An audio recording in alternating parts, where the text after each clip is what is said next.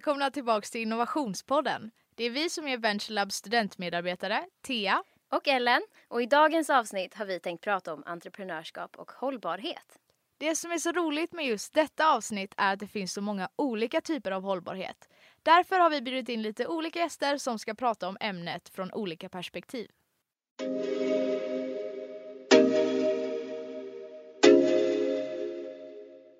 Först upp är en riktigt inspirerande gäst som har varit med och grundat Bling Startup. En rörelse och ett nätverk som genom entreprenörskap skapar social inkludering och ekonomisk hållbarhet. Varmt välkommen Deka Abukar. Kan inte du berätta lite om dig själv och om Bling? Ja, tack snälla. Tack för att jag får vara med. Eh, mitt namn är Decka Bokar och jag är medgrundare till eh, vår organisation Bling. Eh, och Bling är idag en eh, ideell organisation som jobbar med entreprenörskap i sin helhet. Eh, så vi jobbar med att tillgodose människor möjligheten att testa på entreprenörskap, eh, omdefiniera vem är en entreprenör och sen därefter kunna ge möjligheterna att fullfölja hela den här resan då och ta sig in i det här ekosystemet av entreprenörskap i Sverige. Ja, detta är ju så viktigt och man blir så glad och inspirerad över ert arbete. Eh, men vad var det som just inspirerade denna rörelsen? Hur såg starten ut för eh, Bling? Mm. Eh, vi alla som var med och grundade den är entreprenörer med utländsk bakgrund. Så resan började egentligen från sin, våra egna resor där vi ansåg att vi kände inte igen oss i entreprenören som fanns där ute. Ehm, den hjälpen som fanns var inte, hade inte riktigt samma typ av förståelse till våra bakgrunder eller våra utmaningar eh, som entreprenörer med en annan bakgrund eller som kommer från utanförskapsområde och så vidare. Ehm, och så fanns det en segregerad arbetsmarknad så att entreprenörskap var ju nästan liksom ett, ett måste för att kunna försörja sig till slut. Om man inte kommer in i arbetsmarknaden så var entreprenörskap alternativet. Och där måste det finnas, liksom så här, det, ska, det är en demokratiserande verktyg. Men det kände inte vi att det var det i praktiken. Eh, så det började med att ja, men vi ska korta ner andras resor till skillnad från våra egna. Och sen har det utvecklats på olika håll från att okej, vänta, vi snackar om att vi ska korta ner resor för de som är där, men det är så många som inte känner igen sig eller som, vågar ens, eller som inte ens förstår vad entreprenörskap var den tiden. Eh, så vi fick börja liksom från scratch, så här, inspirera till entreprenörskap, omdefiniera, berätta och allt möjligt till idag kunna täcka hela ekosystemet av en entreprenörsresa. Ni ska verkligen vara stolta över det här initiativet. Det är så häftigt. Och vi tycker det är så kul att du vill vara med för vi vill, vi vill att allas röster ska bli hörda. Och som du säger, vi måste definiera om den här bilden av entreprenören för att vem som helst kan vara en entreprenör. Det spelar ingen roll vart du kommer ifrån eller av vilket ämne det behandlar. Men eh, hur fungerar det här i praktiken? Hur arbetar ni i praktiken på Bling? Mm.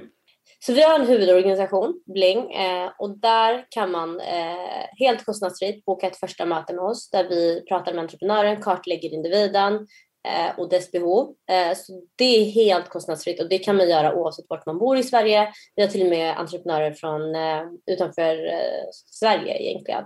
Så det är huvudorganisationen. Där är det liksom att vi tillhandahåller coaching, mentorer, rådgivning ehm, och typ så här, oavsett om du har en idé eller inte så kan du boka ett möte med oss och så försöker vi hjälpa dig där du är. Så entreprenörskap för oss är inte nödvändigtvis kopplat till att man bedriver ett bolag eller en organisation utan vi vill, ha, vi vill skapa fler entreprenörer.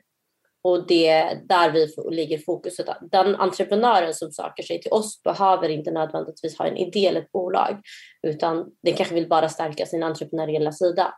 Så det är huvudorganisationen. Sen i det senare år så har vi fattat att amen, alla vågar inte boka ett möte med Bling eller alla känner inte att de är där. Eh, så vi har skapat olika initiativ för att kunna möta behovet som finns bland entreprenörer i stort egentligen. Så vi har skapat ett kvinnonätverk för att stärka kvinnligt entreprenörskap som heter Womanissa. Vi har eh, en eh, coworking showroom i Kista galleria för entreprenörer som jobbar med detaljhandel för att de ska får liksom ta färre risker, det vill säga de får en yta från oss där de ska försöka komma in i marknaden utan att tänka på allt runt omkring när man har en fysisk butik. Eh, sen har vi skapat en idétävling som i princip ska utmana Ventures Cup, men riktat till Sveriges förorter för att stärka entreprenörskapet specifikt där. Eh, och sen har vi nu det här investerarprogrammet som vi har gjort tillsammans med Breakit som heter Shift som handlar om att koppla på entreprenörer med investerare det sista steget precis innan de blir kommersiella. Så att det, det vi försöker göra med hela alltså organisationen i stort är att täcka allt från när man startar sin resa till att bli kommersiell och se till att vi har olika initiativ som möter individer. Sen så är vi liksom som sagt ett första, eller vi är liksom dörröppnare, vi är den där pappan som ska ringa alla kontakter. Så vi kopplar ju på resten av ekosystemet, det vill säga om du kommer in och vill söka investering så kopplar vi antingen på investerare eller eh, insatser och stöd som Vinnova och så vidare. Så det är inget att vi liksom kan allt, det kan vi absolut inte, men vi vill känna oss som vi är en, brygg, en vi är brobyggare eller vad ska man säga, brobryggare. Eh, Spindeln i nätet känner, kanske? ja precis, ja, men så att man känner att okej okay, det här känns eh, tryggt, jag har någon som vägleder mig och så har vi kopplat på oss nätverket som många kanske inte har. Så att vi kan bara koppla ihop de individer som har eh, varandras behov eh, direkt på. Så hela organisationen är verkligen, verkligen så driven av tre personer men vi har ett stort nätverk så vi skulle aldrig klara oss utan dem. Vad spännande. Eh, jag visste inte att ni arbetade med så många olika typer av initiativ. Eh, men vad vi har läst på så startade Spling för drygt sju år sedan då du endast var 20 år gammal. Så då antar vi ändå att du har varit med och upplevt eh, en del. Så kan inte du berätta om några milstolpar eller lärdomar som du har eller ni har uppnått längs vägen? Alltså största lärdomen, helt ärligt, så off the record, det är att ha tålamod. Att verkligen så förstå, eh, så här, men typ så här, förlita sig lite på processen. Jag tror att när man är ung och börjar en sån sak och tänker okej, okay, hela den här resan började med att försöka bekämpa orättvisor, jämna ut villkor, eh, möta så här, strukturer. Och att det är så här, strukturerna laddas inte liksom på, eh, över en natt. Men när man kommer in med så drivkraft och vill förändra så var det lätt hänt att man tänkte okej, okay, jag ska bryta alla strukturer. Liksom. Och så möter man en till struktur plötsligt längs den här resan och tänker, men kom igen, har vi inte kommit längre än så här? Eh, och kanske känner sig ja, så besegrad eller att ja, men oavsett vad andras intentioner är så finns det strukturer som missgynnar och så vidare. och Så vidare. Så det var svårt i början för det kändes som att så, här, så fort man kom så här, två steg så gick man tillbaka tre steg för det fanns saker och ting som man hade ingen kontroll över. Som var större än att om jag ska rådge en individ. Okej, men plötsligt ska den söka kapital och så får den ett nej från banken. Och det kan inte jag styra över för att banken har en viss attityd gentemot vissa människor. Alltså, det blir så svårt i början. Men sen tror jag att man lär sig, okej, vet du, som sagt, de här strukturerna och det som finns och problemen som finns idag kom inte över en natt. De sitter så djupt inrotade. Vi måste ha tålamod och tänka långsiktigt. Så det var liksom så största lärdomen för att det är lätt hänt när man är ung och ivrig att man tänker okej, okay, allt ska fixas, jag ska förändra natt, äh, världen över en natt. Eh, så det var verkligen så här, en örfil. Alltså så här, ha tålamod, förlita dig på processen, försök fira de så här, små vinster, små ändringar eh, och inte alltid titta upp mot strukturer, för det är, det är det man jobbar mot egentligen. Det är det vi försöker förändra eh, och det känns så stort om man bara tittar upp på det. Så att, jag vet inte om det var lärdom eller om det var bara en örfil. det är typ det största jag har verkligen fått med mig och något jag vill ge vidare till alla andra, vare sig det är ett bolag, en organisation eller annat man vill göra. Uthållighet, det är verkligen det key till framgång eh, överhuvudtaget, vare sig om det är, oavsett hur man definierar framgång så tror jag att det är verkligen nyckeln till framgång. Och man har ju bara förlorat om man inte har lärt sig någonting, tänker jag. Det är jättebra mm. att ni inte gav upp. Um, Nej, exakt. Ge inte upp också. ni, står ju ändå här idag, så det är jättebra. Men eh, jag tänkte på det här med att ni alla var entreprenörer, ni som grundade Bling. Vad var det du gjorde innan eh, ni tog, drog igång det här initiativet?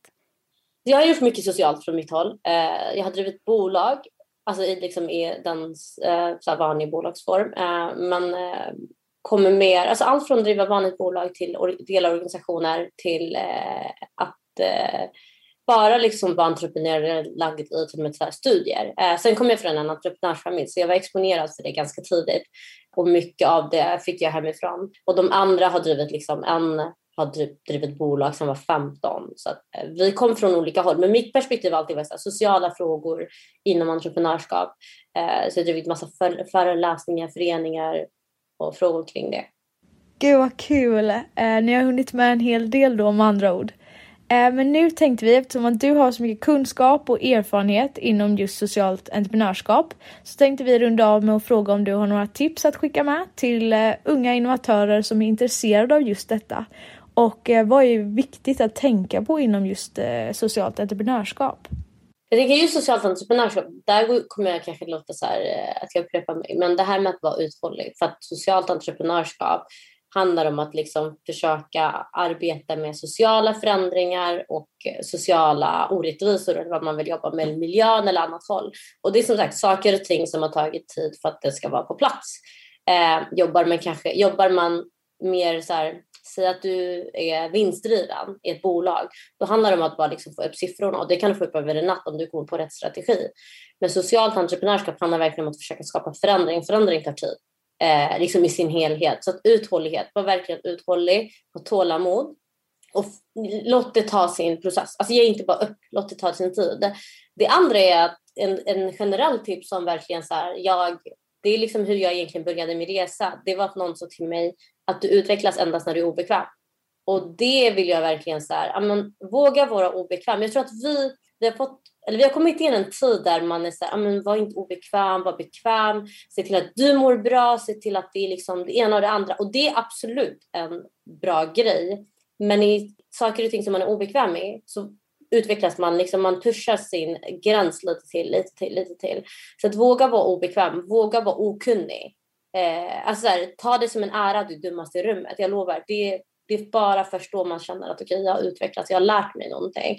Och som du sa själv, liksom, har man inte lärt sig någonting så har man inte, så här, varför är man med på resan? Så det är viktigt att lära sig, se till hela tiden att vara en student i den här resan. Och vara obekväm, vara obekväm. Jag är än idag, jag utsätter mig själv för obekväma situationer bara för att utvecklas. Även om det är jobbigt så är känslan som kommer efter att man har gjort den saken så mycket större än känslan innan. Så att eh, uthållighet och bara, bara vara obekväm. Jättebra tips. Det är så lätt att hamna i den här trygghetsbubblan. Men sen mm. även att eh, tro att man ska vara bäst på någonting redan från början. Men missa det här steget innan att man måste ta sig dit först. Man måste lära sig alla dessa saker först. Så det är jättebra tips och med det vill vi tacka så jättemycket för idag. Vi är jätteglada att du har velat ställa upp på det här. Tack för att jag får vara med. Det är ja, tusen tack. Så inspirerande. Ni är så grymma, tack snälla.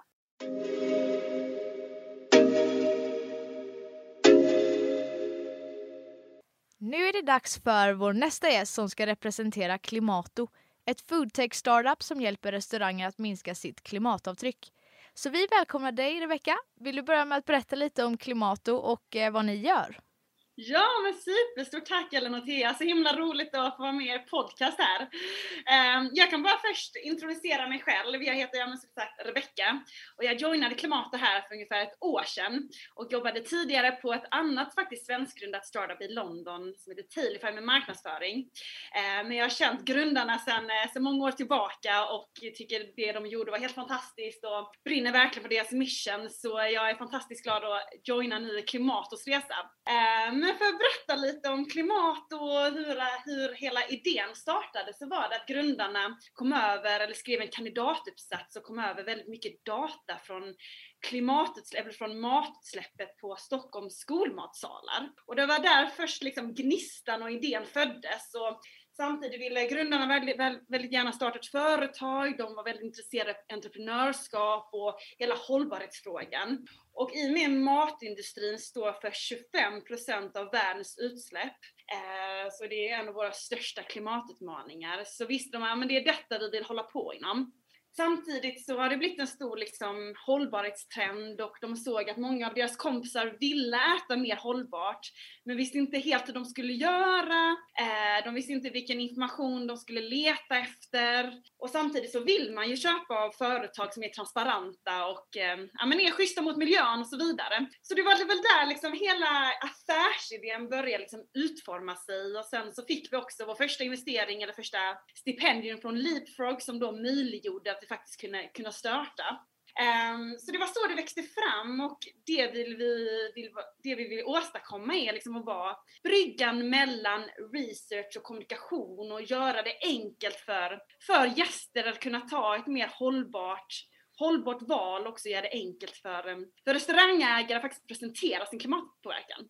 Så himla intressant och det är verkligen bra att ni jobbar på det här med medvetenheten. För vi måste ju veta vad problemet är för att kunna ta tag i det. Och vi undrar då hur ni på Klimato arbetar i praktiken och vart ser ni er om några år? Ja, men absolut. Så det vi, vi har byggt upp är egentligen en, ett eh, webbverktyg där då restaurangägare och alla i matindustrin enkelt kan gå in och beräkna då en måltidsutsläpp. Så då går det till liksom i praktiken att man loggar in till vår webb, webbapplikation och matar in recepten och då får man ut ett klimatavtryck. Och i, liksom, i så som det fungerar är till exempel om man matar in en tomat så måste man specificera om hur, hur den är producerad och transportkostnader och så vidare. Så allting tas med i beräkning för att få fram det här klimatavtrycket. Um, och vi får då vår data från RISE som står för Research Institution of Sweden som är då ett statligt forskarnätverk som är ledande i Skandinavien. Och det är där vi leasar då datan ifrån, men vi har samtidigt vår egen databas, databas också som komplement. Um, så vi är väldigt liksom öppna med att vi inte vi är inte forskare på det sättet utan vi bygger mjukvara och vårt mål är att kommunicera och göra det enkelt för restaurangägare då att, att eh, presentera sin klimatpåverkan. Eh, sen det andra steget är liksom då kommunikationen där vi har de här labelsarna för att göra det enkelt att förstå eh, rättens klimatavtryck. Och de här labelsarna är då i relation till eh, FNs hållbarhetsmål för att, för att nå dem 2030. Då har WWF ett initiativ, One Planet Plate, där de säger att mat under 0,5 eh, CO2 emissions är då klassificeras som en klimatsmart rätt. Och i en average lunch eller middag i Sverige har 1,7 eh, CO2 emissions. Eh, så det är liksom en rätt lång väg att gå då i med 0,5 anses då som klimatsmart. Så det är då med de här labelsna som vi vill kommunicera klimatverkan. Sen har vi andra massa fiffiga små, eh, små verktyg eller små funktioner i verktyget och bland annat har vi en rapportfunktion. Så då våra, mm, våra kunder och våra restauranger som vi samarbetar med faktiskt kan följa sin klimatutveckling och hur många klimatsmarta rätter de säljer och man kan följa massa intressanta nyckeltal och benchmarka mot average och man kan följa totala utsläppen om man skulle vilja klimatkompensera till exempel. Så ja, för att sammanfatta så är det liksom ett, ett webbverktyg där man kan beräkna, kommunicera och rapportera sin klimatpåverkan. Ja, det är fantastiskt. Klimatos eh, arbete är så viktigt och det är så kul att ha med dig i, i podden och få en input i hur ni illustrerar ett sätt man faktiskt kan förändra och göra skillnad. Men vad ser du att den största utmaningen är inom just eh, grön hållbarhet? Nej men väldigt bra fråga. Bara för att gå tillbaka lite vad ni sa här, nu glömde jag men jag tror du frågade här också om framtiden. Eh, våra framtidsplaner. För det vi har valt att fokusera på är ju koldioxidutsläppet. Och jag tror också det här liksom framtiden och största utmaningen är att det finns ju så mycket olika hållbarhetsaspekter man skulle kunna ta. Eh, och vi, liksom, vår framtidsvision är att kunna få in massa andra hållbarhetsaspekter, kanske till och med industrin och inte bara köra matindustrin. Det är därför jag också tror det är, ett arbete som ni gör så himla viktigt och verkligen främja innovation, att nya idéer kan födas för det. Alla måste ju vara med på denna resan och man måste göra liksom, arbete med hållbarhet roligt och engagerade för det går ju inte bara att ett företag jobbar med hållbarhet, ah, det är liksom en resa tillsammans alla måste göra. Så det är väl liksom en stor utmaning för hela industrin att alla måste vara med på bollen och göra det intressant och engagerade och ja. Verkligen, och jag tänker även att, eh, att ni är med i podden här får alla höra vad ni håller på med så vet de också vad de kan vända sig till och vart det finns en, en framtid inom den branschen. Eh, men vi tänker, hur är din framtidsutsikt kring hållbarhet och vad kommer krävas av restaurangbranschen nu här framöver? Ja, men lite som vi var inne på innan det här då med till exempel FNs hållbarhetsmål då för att nå dem 2030. Då tror jag att det krävs att man, att man verkligen engagerar sig och ger sina gäster den här kunskapen och framförallt vara transparenta med, med informationen. Eh, tror jag liksom är en stor key till, eh, till, till att nå våra, våra mål. Och vad vi ser liksom våra samarbeten som är mest framgångsrika är när till exempel kockar är med och engagerar i plattformen faktiskt skapar mer klimatsmarta rätter. För ofta går det inte bara att ledningen tar ett beslut, nu ska vi vara mer hållbara eller sätta klimatmål. Man måste faktiskt ha en actionplan och få alla med på beslutet. Eh, och faktiskt, amen, till exempel då skapa hållbara rätter och ha kockar som är involverade i verktyg och faktiskt förstå skillnaden. Ja, det är jätte, jättekul och det är så fantastiskt att ni är med och förändrar restaurangbranschen så vi liksom är på väg och jobbar eh, i rätt riktning redan nu. Men eh, nu tänkte vi fråga om du har några tips till studenter du vill skicka med som är intresserade av entreprenörskap och eh, grön hållbarhet. Nej men en jätteskoj fråga. Jag tror kanske lite som vi resonerade på, Eh, på klimat, eller när klimatidén grundades, var väl att vi såg att våra kompisar ville äta mer hållbart, men visste inte hur och även att restauranger ville jobba mer med hållbarhet, ville kommunicera det, men att, inte, att de tyckte det var svårt att veta vilken väg.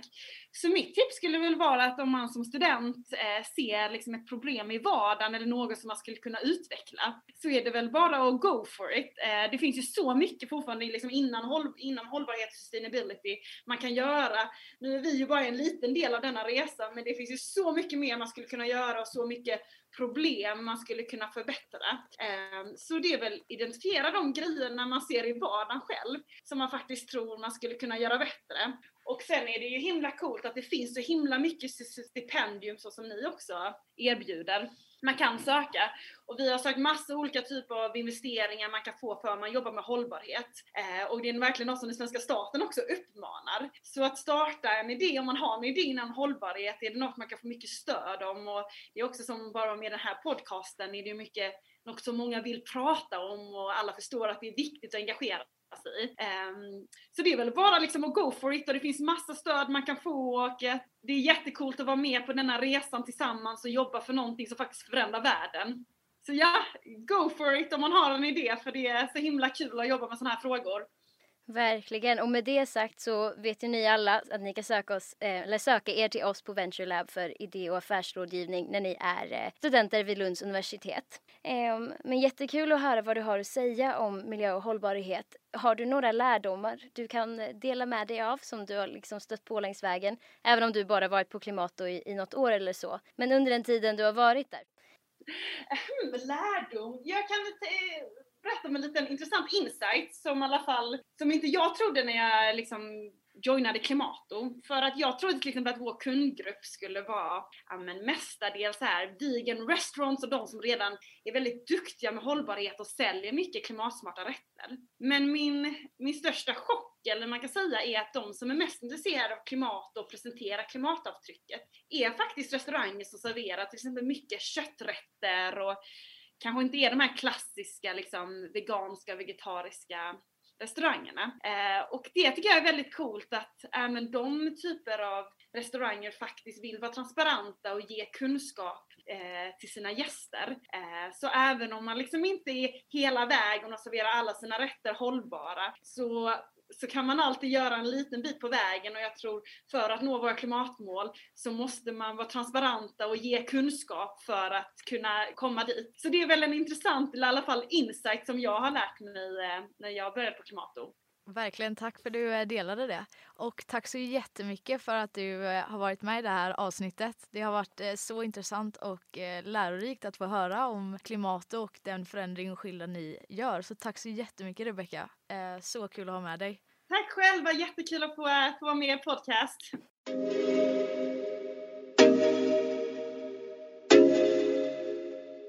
Vår sista gäst är en alumn från Lunds universitet, men även före detta verksamhetsledare hos vårt alldeles egna Venture Lab, där hon genom det Vinnova-finansierade programmet The Yes Way var mycket engagerad i Venture Labs jämställdhetsfrågor. Vi välkomnar Moa som ska prata om sina erfarenheter av jämställdhetsintegrering och social hållbarhet. Absolut. Först och främst, tack så jättemycket för att jag får vara här. Jättekul att få vara med i Venture Labs podd. Ja, men jag heter Moa som sagt och eh, jobbar just nu på Vinnova som är Sveriges innovationsmyndighet. Och där jobbar jag med jämställdhetsintegreringsfrågor.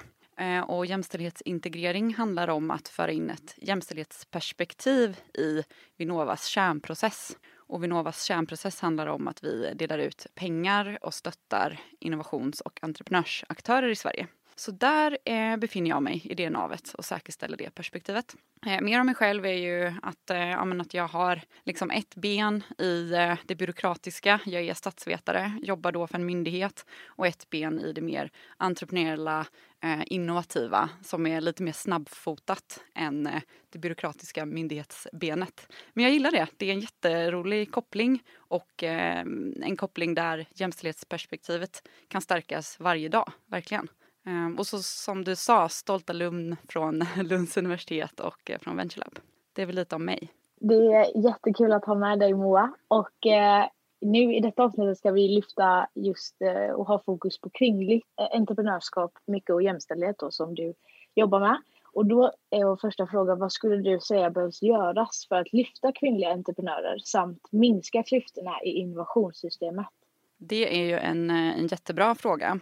Eh, och jag tror att det viktigaste som behöver göras är att eh, slå hål på myten om att eh, kvinnor av någon anledning skulle vara sämre entreprenörer eller sämre företagare än, eh, än män. Det, det finns en myt om att kvinnor till exempel skulle ha, ha mindre benägenhet att ta risker. Eh, vilket är en myt för att eh, som kvinna så tar vi, eh, vi risker varje dag genom att vi går emot normen i ett, eh, ett samhälle som är uppbyggt utifrån mannen som norm. Så vi, vi, tar, vi tar risker varje dag genom att gå utanför dörren, genom att ta offentliga uppdrag, genom att satsa på våran idé. Så har man då hamnat i en situation där man får pitcha sin idé till exempel för investerare, ja då skulle jag säga att eh, du med hög grad är en riskbenägen person. Absolut. Så att vi behöver slå hål på den myten. Och sen behöver vi se till att eh, investerare eh, som, eh, som vågar satsa eh, brett, eh, som vågar se till vem är det som är den verkliga behovsägaren, eh, att de får, får bli de här som är förebilder. För ofta så pratar de om att ja, men vi behöver ha eh, kvinnor som är entreprenörer som är förebilder. Eh, och det behöver vi ju, men det är någonting som vi har pratat om i princip sedan innovationssystemets begynnelse och vi har fortfarande ett innovationssystem som inte är jämställt. Så vi behöver testa någonting annat, vi behöver byta perspektiv. Eh, och då tror jag att vi behöver lyfta de investerarna som har, eh, som har insett att jämställdhet är någonting att satsa på. Jämställdhet är ett vinnande koncept. För vi har forskning som, som visar på att eh, kvinnor som driver företag inte bara har mer lyckade företag utan också eh, fokuserar på mera hållbara frågor. Eh, det är lägre sjukskrivningstal i de företagen. Så att det finns, det är liksom en win-win för alla att eh, kvinnor eh, får chansen att driva företag och att kvinnor lyfts fram. Men det är inte Eh, Eh, på kvinnorna att driva det utan vi behöver andra eh, förebilder, investerare eller aktörer som Vinnova eh, som sätter mycket mer ramarna och strukturerna för innovationssystemet än, än individen, kvinnan, entreprenören. Eh, så de behöver ta ansvar.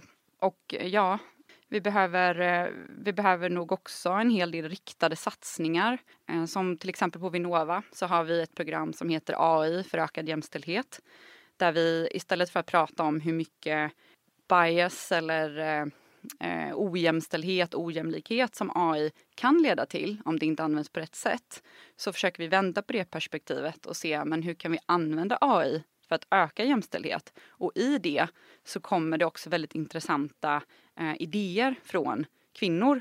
Till exempel hur kan vi använda AI för att eh, utjämna det obetalda hemarbetet? Eller hur kan vi använda AI för att öka kvinnors hälsa?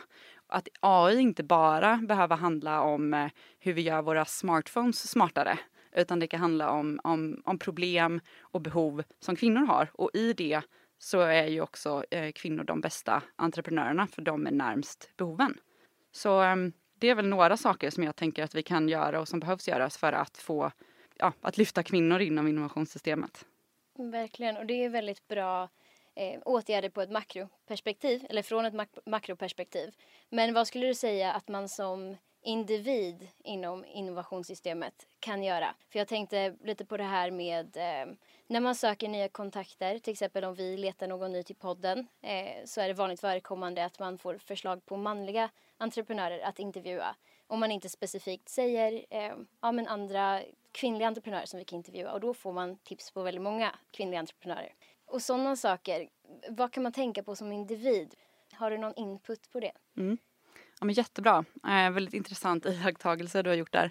Ja, eh, det vi kan se är ju ofta att, eh, att män har så att säga mer informella nätverk. Att de ganska oproblematiskt lyfter varandra, öppnar dörrar för varandra. Och det är ju såklart någonting som, eh, som kvinnor kan bli bättre på. Eh, och det finns en hel del formella nätverk, separatistiska nätverk där kvinnor organiserar sig tillsammans. Och eh, som individ då så gäller det ju att eh, försöka göra sig medveten om de nätverken. Att så här, eh, bredda. Eh, vilka har jag i min adressbok? Vilka har jag på LinkedIn? Kan jag få tag? Kan jag liksom checka mina egna referensramar, slå hål på min egna filterbubbla för att, att få tag på de här andra nätverken eh, som individ då. Eh, men också hela tiden att ifrågasätta att ehm, ja, men när, du, när du ser en, eh, en entreprenör som har en idé. Att, ja, men vem är det som är behovsägaren här? Eh, vad, vad, är det här verkligen en bra idé? Att inte gå på grabbmyten om att eh, det är eh, en vit man i medelåldern från Silicon Valley som är entreprenören utan att så här, ja, men bli, bli medveten om dina egna föreställningar som individ. Det finns jättemånga eh, tester att göra till exempel för att bli medveten om eh, ja, men sin, sin bias som, som, som du har. För det har vi alla. Vi alla har fördomar. Eh, vi alla har liksom bilder i huvudet av eh, vad, vad ett ord eller ett begrepp betyder. Eh, och till exempel så finns det ett jättebra eh, IAT-test eh, från Harvard som, eh, som finns tillgängligt, online att göra för att eh, ja, testa det här på sig själv. Och sen att eh, så följa inspirerande personer i sociala medier jag vet att ni har med Decca till exempel i det här avsnittet. Det är jättebra person att följa eh, för att bredda sitt egna perspektiv. Vad en entreprenör kan vara, vad en innovatör kan vara, vad kan en innovation vara? Eh, så det är sådana saker som du kan göra som, som individ för att lyfta andra kvinnor.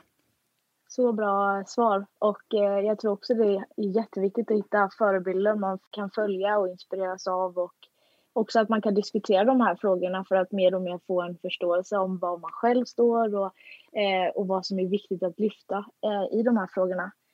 Och så om vi ska gå tillbaka till det här makroperspektivet då. Eh, vilken betydelse har jämställdhet för Agenda 30?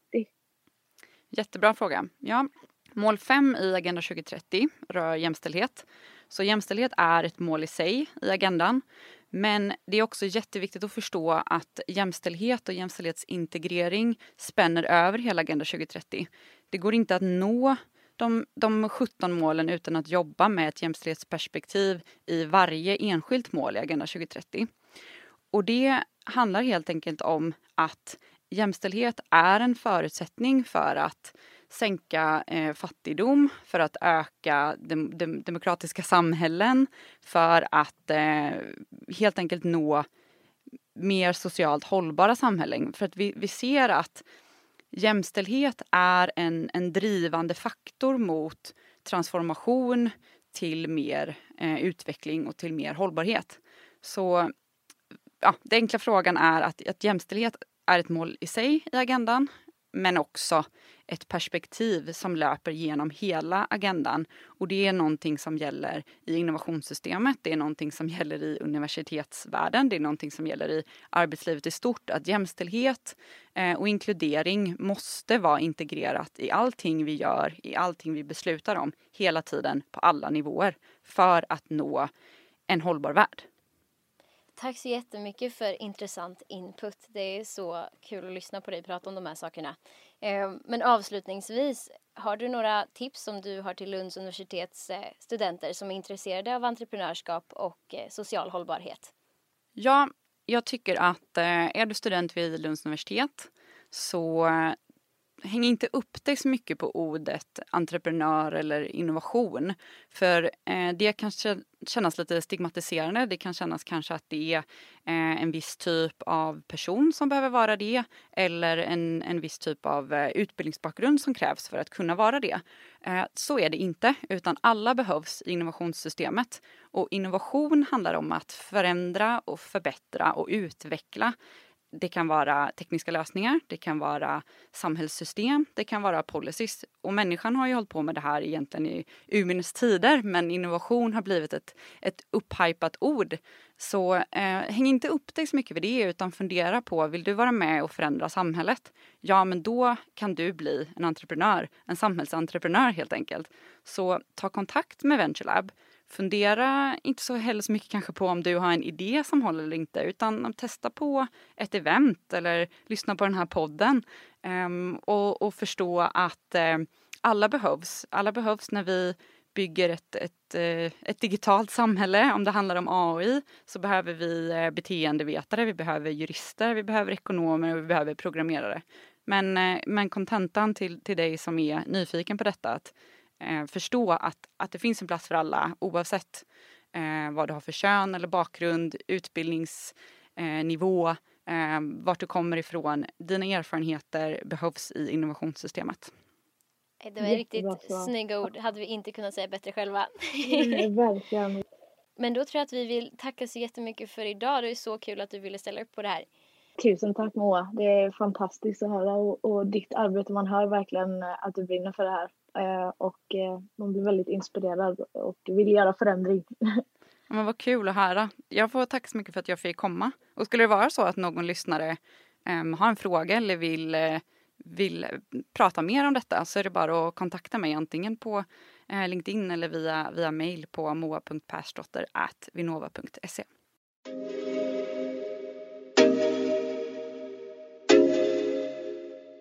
Vi vill tacka våra tre fantastiska gäster, Decka, Rebecka och Moa, som i detta avsnitt lyfter tre viktiga frågor. Det har varit så intressant att höra på vad de har att säga.